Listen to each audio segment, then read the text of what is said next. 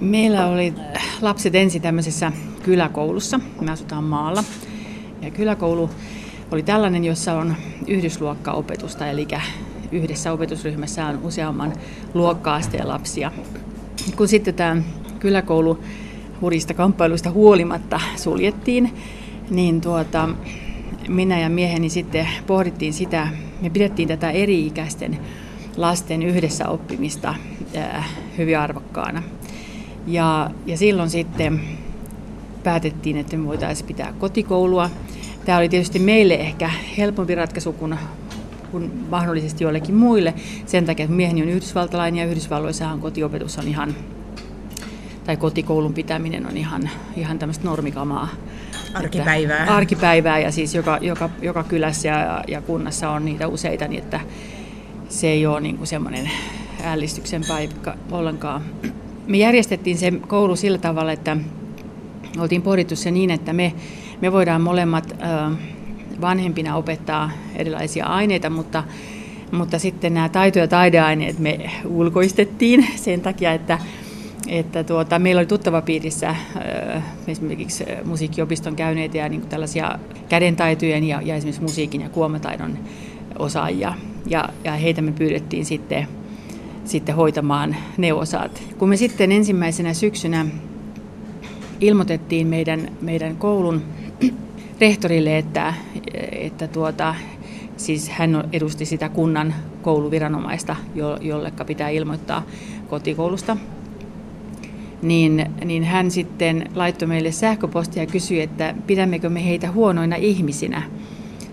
No siitä ei ollut ollenkaan kysymys, siis meillä ei ole mitään, mitään lausumaa heistä ihmisinä, eikä siitä ollut mistä kysykään ollenkaan. Yritin sitten sitten äh, mailitse äh, selittää niitä pedagogisia perusteita, joita tähän tälle kotikoululle oli. Ja yksi, yksi niistä vankka oli se, että kun lapset äh, ovat tämmöisessä ikäluokkaryhmässä, kaikki ovat ekaluokkalaisia ekaluokalla ja tokaluokkalaisia tokaluokkaryhmässä, niin siinä automaattisesti muodostuu semmoinen samanlaisuuden odotus niissä lapsissa.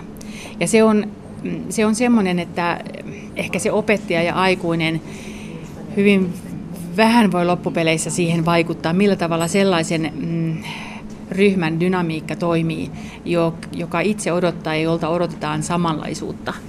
Ja tällä mä tarkoitan sitä, että kun on joukossa erilaisia oppijoita, enkä tarkoita pelkästään niin kuin erilaisia oppimisvaikeuksia omaavia, mutta erilaisesti oppivia ihmisiä, niin osa heistä hyvin helposti huomaa, että he eivät toimi niin kuin toiset tai he eivät kekkaa jotakin niin kuin toiset tai, tai he ovat joissakin asioissa toisenlaisia kuin toiset. Ja vaikka heille ei kukaan sitä sano niillä sanoilla, että olet hidas ja tyhmä, niin, niin on tosi hirveää nähdä, että on, on jo kolmasluokkalaisia lapsia, jotka on tulleet siihen tulokseen, että he ovat hitaita ja tyhmiä ja että he eivät enää usko, eivät luota itseensä oppijoina. Ja meillä on nyt semmoinen yhteiskunta, että kaikkein suurin menetys on se, jos lapsi ei luota itseensä oppijana. Sen takia, että me, meillä ei ole mitään semmoista työuraa kenelläkään edessä, jossa voitaisiin ajatella, ettei jatkuvasti tarvitse oppia uutta. Se luottamus itseensä oppijana, niin se on yksi, semmoinen niin kuin, yksi kaikkein tärkeimpiä asioita, mitä koulussa pitäisi kehittää ja vaalia Tämä oli mulle tärkeää, että ihmiset luottaa itsensä oppijoina, mutta lisäksi oli tärkeää se, että, että lapset ähm, ottaa itse vastuuta siitä äh, tekemisestään. Ja se toimi ihan yllättävän hyvin, että, että hyvin pian he, he rupesivat asettamaan itselleen tavoitteita, viikkotavoitteita tai kuukausitavoitteita tai lukuvuositavoitteita. No kaikkia heidän, heidän niin kuin, suunnitelmiaan ei voi tietysti toteuttaa sen takia, että meillä oli esimerkiksi semmoinen oppija, joka, joka, jolle tämä tällainen niin kuin kolmen vartin pätkissä oppiminen oli, oli epätyydyttävää. Hän halusi opiskella tällaisia suurempia kokonaisuuksia. Ja, ja niinpä hän, hän sanoi, että no, tällä lukukaudella minä opiskelen pelkästään historiaa ja maantiedettä. Mutta, tota, mutta sitten mä, mä niin kuin vaadin, että, että mukana pidetään matikkaa koko ajan, koska matikka on semmoista vielä ala-asteella, että se helposti, jos se on hyvin pitkän aikaa taka-alalla, niin sitten tätä lähestytään niin kaukaa, että, että ollaan niin jo unohdettu, että miten tämä menee. Tai ainakin niin mä pelkäsin, tämä olla ehkä typeräkin pelko todellisuudessa, mutta, mutta että he saivat niin kuin itse aika pitkälle määritellä sitä tahtia ja sitä tapaa, jolla, jolla opitaan. Ja, ja kyllä, kyllä se niin kuin toimi näin, että meillä on yksi tämmöinen, jolla on hyvin vaikea lukihäiriö. Mutta hän oli kaikkein innokkain pitämään aina esitelmiä. Ja, ja meillä pidettiin paljon esitelmiä, jossa siis niin kuin selittiin esimerkiksi vaikkapa ihmisen verenkiertoa muille, muille oppijoille ja, ja siitä sitten keskusteltiin. Mutta niissä kävi sitten sillä tavalla, että minut, minut lopuksi ulkoistettiin keittiöön ja sanottiin, että mä en saa olla mukana, koska mä häiritsen. mikä oli kyllä totta, koska mulla tuli aina mieleen jotakin vielä lisättävää tähän ja tähän asiaan, ja sitten keskeytin heitä ja he sai hepulin. Minä kuuliaisesti poistuin takavasemmalle. Se oli siis tosi hauskaa, että he, he oppivat niin kuin yhdessä ja keskenään ja sitten minun kanssani yhdessä ja isänsä kanssa yhdessä. Eli eihän, ei voida ajatella niin, että kaikkia voi tietää, mutta jos tietää, mistä voi löytää sitä tietoa, mitä tarvitaan, niin se on jo paljon. No pelottiko sua? Sä sanoit, että teidän perheelle se kotikoulu ei ollut semmoinen niin suuri tapu, mikä se voi olla tänä päivänäkin vielä monelle suomalaiselle, eikä semmoinen ihmeellisyysmörkö. Mutta pelottiko sua jossain vaiheessa ennen tai jo siinä kotikoulun aikana, että tuleeko tästä mitään? Voiko mennä joku pahasti pieleen? Ei, oikeastaan pelko nyt on vähän outo sana, mutta, tota, mutta se kyllä semmoista niin kuin värkkäilyä tarvittiin, että koska lasten pitää myöskin niin kuin päästä ihan ikäistensä mm, joukkoihin, niin silloin pitää sitten järjestää niin kuin tällaista harrastustoimintaa, missä he ovat siis tyyliin VPKT ja kuoroa ja erilaista tällaista. Ja lisäksi niin katsoa, että he sitten liikunnassa tulee oppimaan esimerkiksi joukkuelajeja ja muita tämmöisiä niin kuin liikuntasisältöjä, mitä, mitä, mitä niin kuin kaivattiin mutta ei tämä nyt ole mitään erityinen, ei tämä nyt ole mikään pelko siis, että minä nyt valvonut töitä tätä pohdiskellessani ollenkaan. No miten sitten sä sanoit, että kotikoulu ei, ei mene niin, että, että siellä tosiaan äiti tai isä opettaja seisoo edessä ja lapset suorassa rivissä pulpettien ääressä, vaan se on vähän erilainen systeemi. Mutta mitä kaikkea konkreettisesti te teitte silloin, kun kodista tuli oppipaikka, koulu. Eli meillä oli sillä, sillä tavalla aluksi niin kuin kellonaika, että aloitetaan kello yhdeksän. Sitten katsotaan, että mitä eri aineissa ihmisillä on menossa ja haluatko tehdä nyt ensin vaikka matikkaa vai okei, okay, sä haluat mieluummin lukea tämän hissan jutun tai, tai näin poispäin. Ja, ja sitten katsotaan vähän, mikä se, mitä päivän aikana olisi tarkoitus tehdä jos lapsi ei ole jo etukäteen luonut semmoista, niin kuin, ää, ja, ja siitä on sovittu semmoista aikataulusta, ja, ja aluksi mä sitten sanoin, että, että meidän täytyy saada niin kuin hommat, hommat tehtyä kello kolmeen mennessä, mutta aika pian mä huomasin, että siellä niin kuin lounaan jälkeen alettiin niin kuin kyttään kelloa ja odotettiin, että ne viisarit siellä on niin kuin sen, ne näyttää sen päivän lopun, mutta, mutta siitä luovuttiin aika nopeasti ja sitten sanoin, että okei, että, että kun on nämä ja nämä hommat tehty, niin sitten päivä päättyy siihen. Ja se on paljon palkitsevampaa kuin se, että väijyt jotakin niin kuin viisareita. Lisäksi me järjestettiin niin, että että tuota, mehän opiskeltiin esimerkiksi matematiikkaa leivomalla myöskin, koska meillä on iso perhe. Kaikki reseptit on muutamalle ihmiselle. Jos tehdään piirakkaa, niin sitä ei tehdä semmoista pientä piirakkavadillista, vaan kokonaista peltiä. Ja sitten täytyy kertoa ja jakaa ja funderata näitä asioita ja tällaisia, että oppimistahan voidaan soveltaa kauhean monenlaisiin juttuihin. Mutta kyllä meillä oli ihan kirjat ja, ja työkirjat ja kaikki tämmöinen niin materiaali myöskin hankittuna se on aika kallista, että niin meillä tehtiin enemmän sitten tämmöisiä vihkotehtäviä, että, että esimerkiksi työkirjoihin ei merkitty pääsääntöisesti mitään, vaan ne, koska ne meni sitten seuraavalle op, niin kuin oppilaalle ensi vuonna ja näin poispäin, niin niitä kierrätettiin. Mutta sitten tietysti me käytettiin myöskin esimerkiksi semmoisia tosi vanhoja jostain 50-luvulta semmoisia vanhoja oppikirjoja myöskin ja katseltiin, mitä, mitä sisältöjä siellä koska ne on kauhean hauskoja miettiä, että mitä niin kuin, ihan, laskujen, niin kuin matematiikan ongelmanratkaisutehtävät on ihan erilaisia kuin, että jos kengittää yhden hevosen tunnissa, niin tämä on tällaisia juttuja, mutta Mut tota, ja sitten tietysti netin, netin välityksellä paljon, eli internetistä katsottiin ja ihmeteltiin materiaalia paljon ja, ja näin poispäin. Ja sitten mun miehelläni oli semmoinen, että meillä oli useita tietokoneita siihen aikaan ja hän halusi, että, että lapset oppii käyttämään lukuisia eri käyttöjärjestelmiä luontevasti koska hän oli tämmöinen ajatus, että, että lasten pitää käyttää tietokoneita niin kuin me käytetään lyijykynää. Siis että, se, että ei tuijoteta sitä laitetta, että on vaan lyijykynä tässä, vaan, vaan niin kuin se on vaan väline, jolla sitten tehdään ne juttuja. Kotikoulun kuuluu myös siis velvollisuuksia ja välillä pitää testauttaa lapsia, eikö se näin ole? No ei oikeastaan kotikoulun koulussa olevien oppilaiden oppimisen edistymistä valvoo kunta se asuinkunta, missä, missä lapsi asuu.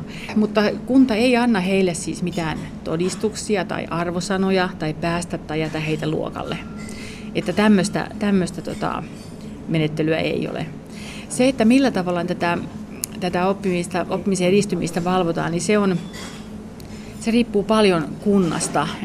Että siinä on monenlaisia, yksi ratkaisu on tällainen hyvin laajasti käytetty, jossa Äh, käytetään tämmöistä niin sanottua portfoliomenetelmää, eli että kerran tai pari lukuvuodessa oppilas ja sitten tämä kunnan palvovaksi opettajaksi niin kuin nimetty opettaja silloin, kun ala-asteesta kysy, kysymys, niin he tapaavat ja käyvät läpi vähän sitä materiaalia, mitä, mitä oppilas on käynyt.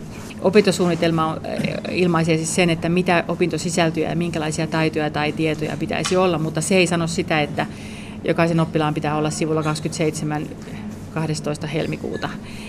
Eli siis oppikirjat eivät ole, ole se opintosuunnitelma, mutta monet, monien kuntien kouluviranomaiset tulkitsevat näin. Meillä on, meillä on tämmöinen kotikoulu perheiden verkosto ja tämä kuntien niin kuin, reaktion kirjo on, on kyllä ollut kiinnostava, että millä tavalla näihin kotikouluoppilaisiin suhtaudutaan. Kerro vähän. Sä sanoitkin, että rehtorilta tuli vähän ehkä omituistakin viestiä, että eikö heihin luoteta. Mitä, minkälaisia muita kokemuksia muiden suhtautumisesta tai vaikka ihan oman tuttavapiirin, ystäväpiirin, perhepiirin suhtautuminen on ollut kotikouluihin? Siis tämä, tämä meidän oman kunnan, kunnan tuota, kouluviranomainen sanoi meille, että me, me leikimme lastemme tulevaisuudelle, että hän ei missään tapauksessa koskaan uskaltaisi laittaa omia lapsiaan kotikouluun ja meille pidettiin puolivuosittain tämmöinen puhuttelu, jossa, jossa niin kuin selitettiin, miten me ollaan tuhoamassa lastemme tulevaisuutta. Mutta Mistä se muuten johtuu? Mi- mistä tämmöinen niin olettamus, että kotikoulu ei voisi olla hyvä? No Suomihan on semmoinen maa, jossa, joka on niin pieni, että tänne mahtuu aina yksi totuus kerrallaan. Ihan oikeasti. Ja, ja, ja kun yksi totuus on se, että meillä on, on erinomainen koululaitos, niin ei ole muita laitoksia, ei ole muita kouluja, piste. Että, et, tavallaan mä tunnistan sen, että, että tota, kouluviranomaiset varsinkin pienemmissä kunnissa niin tunnistavat tämän tämmöisenä jonkunnäköisenä kilpailijana ja semmoisena, semmoisena ilmiönä, joka kyseenalaistaa sen, sen koulun niin kuin pätevyyden tai, tai, tai kyvyn jollakin tavalla.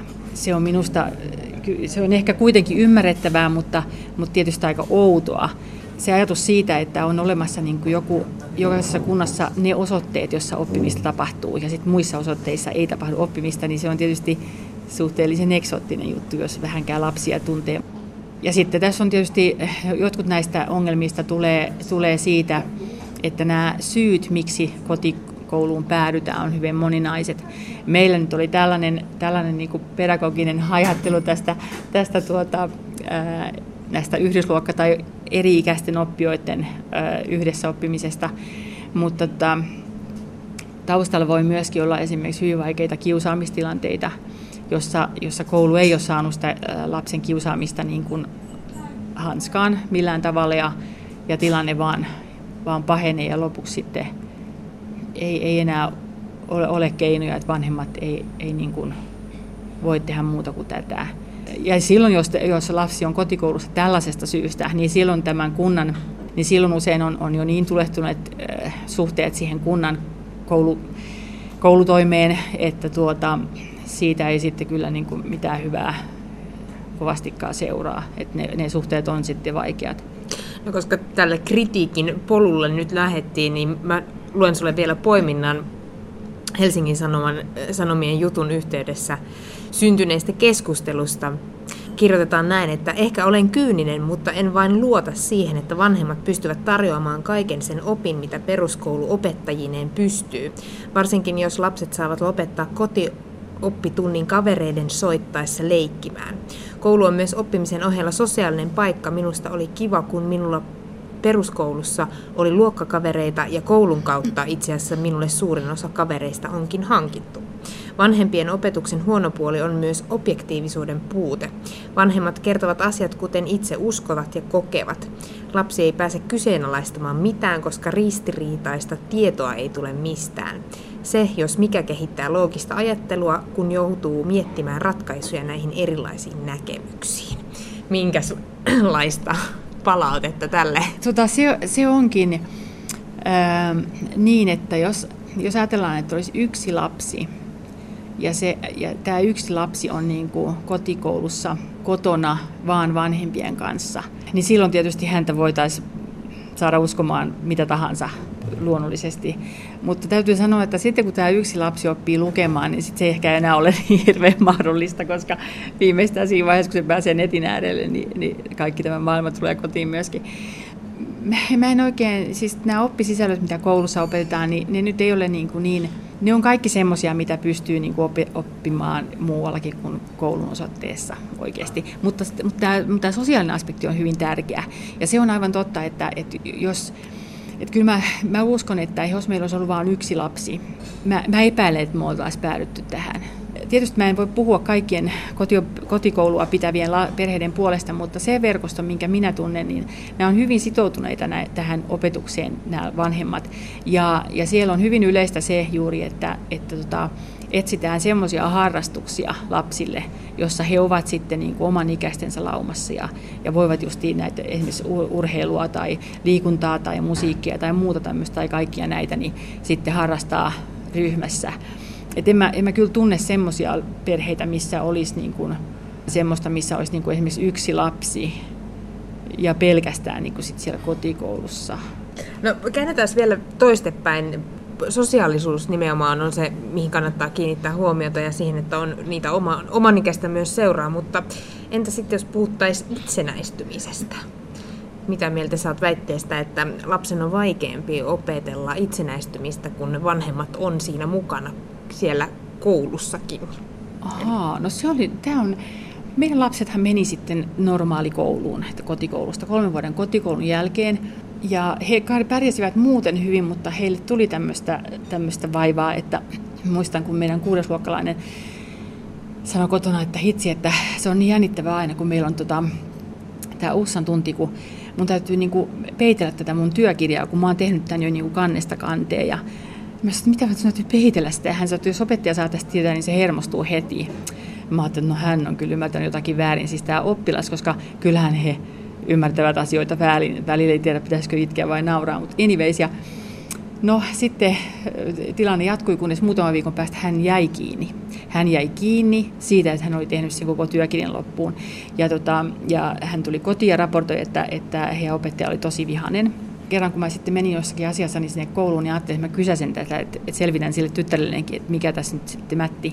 Kävi ilmi, että hän olikin juuri hermostunut siitä, että se työkirja oli tehty loppuun asti.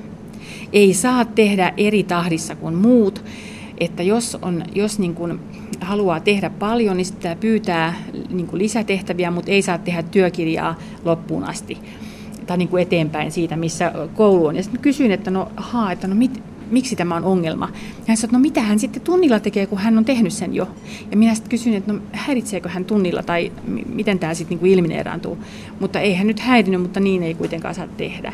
Että tämmöisiä vaikeuksia heillä kyllä on ollut, mutta kyllä mulla on niin kuin itse asiassa vähän niin kuin päinvastainen se kokemus, että tämä, nämä, nämä kotiopetuksessa olevat lapset ne on hyvin itsenäisiä ja, ja, ja hyvin itsenäisesti niin kuin myöskin suunnittelee ja ottaa niin kuin vastuun siitä opettamisestaan.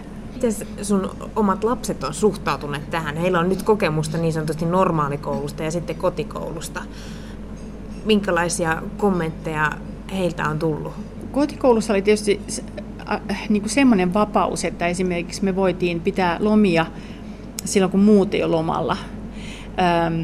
että jos me mentiin vaikka johonkin tämmöiseen kylpylätyyliseen uimapaikkaan, niin me ei niin kuin siellä sit kahta tuntia jonkun liukumäen jonossa, vaan että me mentiin sinne muuna viikkona, kun kaikki muut on lomalla.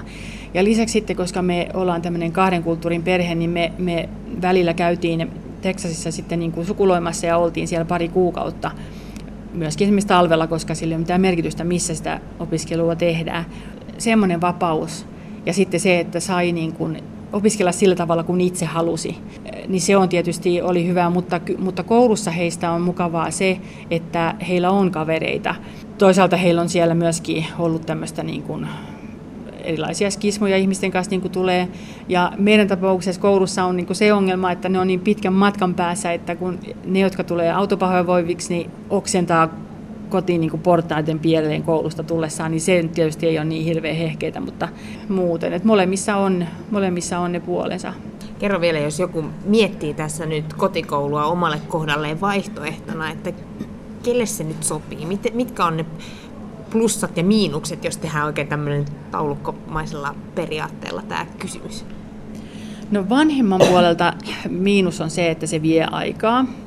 Siihen pitää olla hyvin sitoutunut ja se vaatii, se on niin kuin, työlästä siinä mielessä, että, että pitää justiin järjestää paitsi se päivä, että mitä, mitä niin kuin koulun kirjoja käydään läpi, mutta myöskin justiin nämä harrastukset ja se, että katsoo, että lapsi saa sen oppisisällön kaikista aineista, semmoisistakin aineista, mitkä ei ole justiin sille vanhemmalle luontaisia. Tyyli, että jos minä olisin ollut käsitöitä opettamassa, niin tämä olisi ollut ihan luusarifilma, koska ja mä, mulla oli tärkeää se, että mä en opeta semmoisia aineita, just esimerkiksi vaikka käsitöitä, koska mä pelkäsin, että se mun mun semmoinen negatiivinen asennesta niitä, niitä kohtaan tulisi läpi, vaikka mä yritin sitä niin kuin reippaasti aina salata. Niin kuin se on mun mielestä tärkeää, että et, et ei niin kuin niitä omia ennakkoluuloja panna niin kuin kiertoon, vaan että antaa lapsen ihan oikeasti itse miettiä, mitä se tykkää. Niin se on semmoista niin kuin vaivaa siinä on nähtävä. Siihen menee aikaa oikeasti. Ne on näitä miinuksia. Plussapuolella on, että se on ihan mielipuolisen palkitsevaa aivan mielipuolisen palkitsevaa, vaikka välillä niin kuin minäkin, että apua mä en kestä tätä. Näin kyllä siis. Mutta se on niin kuin se, se plussapuoli. Ja se toinen ihan mieltön plussapuoli on se, että sul, sul muodostuu ihan oikeasti suhde sun lapsiin. Tällaiset vanhemmat niin, ja lapset, niin heidän suhteensa on aika avoin ja semmoinen luonteva, koska he, on, he viettää paljon aikaa keskenään. Et mun mielestä esimerkiksi kotikouluperheissä tyypillistä on, on se, että lapset on hyvin sosiaalisia ja ne, on tämmöis, ne suhtautuu hyvin luottavasti muihin ihmisiin ja aikuisiin. Kun mä, oon, mä oon asunut Italiassa ja asunut myöskin Yhdysvalloissa ja mun mielestä niin kuin suomalaiset lapset on niin jotenkin vähän epänormaalia sen takia, että ne, ne niin kuin ei halua katsoa sua silmiä ja sanoa päivää. Tai, tai ne niin kuin, jos ne on pienempiä, niin ne kääriytyy niin äidin jalan, jalkaan kiinni tai jotain tällaista. Tai teini-ihmiset, jotka niin kuin ajattelee, että jos teeskentelee kuollutta ja istuu tässä vaan hiljaa, niin sitten se on jotenkin fiksua. Että ne, se on mielestäni kauhean epänormaalia. Mutta, tota, mistä, se, mistä se johtuu? Mun mielestä se on semmoinen, niin kuin, siis koulussahan se yksi semmoinen tärkeä asia, mitä koulussa opitaan, mitä ei opita kotikoulussa, on tämmöinen niin kuin oman, oman tota, imagon vartiointi. Siis jos ajatellaan esimerkiksi yläasteikäisiä, niin kyllähän heillä menee ihan määrättömät määrät energiaa siihen, että he vartioi sitä, että he eivät ole naurettavia tai, tai että he on kuuleja tai, tai tällaista. Että jos katsotaan tämmöisiä niin kuin pieniä kyläkouluja, missä niin kuin kuudesluokkalaiset pojat täysillä on mukana seitsemässä eri näytelmässä ja vaikka missä ihmeellisissä rooleissa, niin onhan he, heillähän on semmoisissa luottavaissa ympäristössä niin lupa pitää hauskaa. Mutta isommissa kouluissa niin hauskaa tietysti ei voi pitää, koska siinä on se riski, että, että, että joku nauraa. Tai sitten mä en olekaan kuuli, jos mä pidän niin kuin hauskaa tällä tavalla. Että, että mun mielestä että, että sitä semmoista niin kuin varautuneisuutta ja sen oman niin kuin, imagon vartiointia ja semmoista niin kuin kuulijuuden vartiointia, niin sitä ei kyllä kotikoulussa opi. Onko se sitten hyvä tai huono, mutta sitä ei kyllä kotikoulussa opi. Et kyllähän meilläkin niin lapsi, joka oli kaikkein lahjattomin musikaalisesti tästä jengistä, niin tota, oli kaikkein, se, joka kaikkein mieluiten esitti lauluja. Ja justiin tämä Luki Häiriöinen, joka tekee esitelmiä. et tota, hänelle valkeni, valkeni se, että hän, hänellä on jotakin tämmöisiä vaivoja vasta sitten, kun hän meni kouluun. Siis takaisin tämmöiseen normaalikouluun. Et tota, onko se hirveän hyvä, että ihminen on tietoinen hyvin varhaisessa vaiheessa niin kuin Rajallisuus. rajallisuudestaan? Mun mielestä ei. Mun mielestä me ehditään kyllä täällä viimeiset 50 vuotta kokeilla sitä, että kaikki menee huonosti ja kukaan ei usko meitä. se riittää. Perheen aika.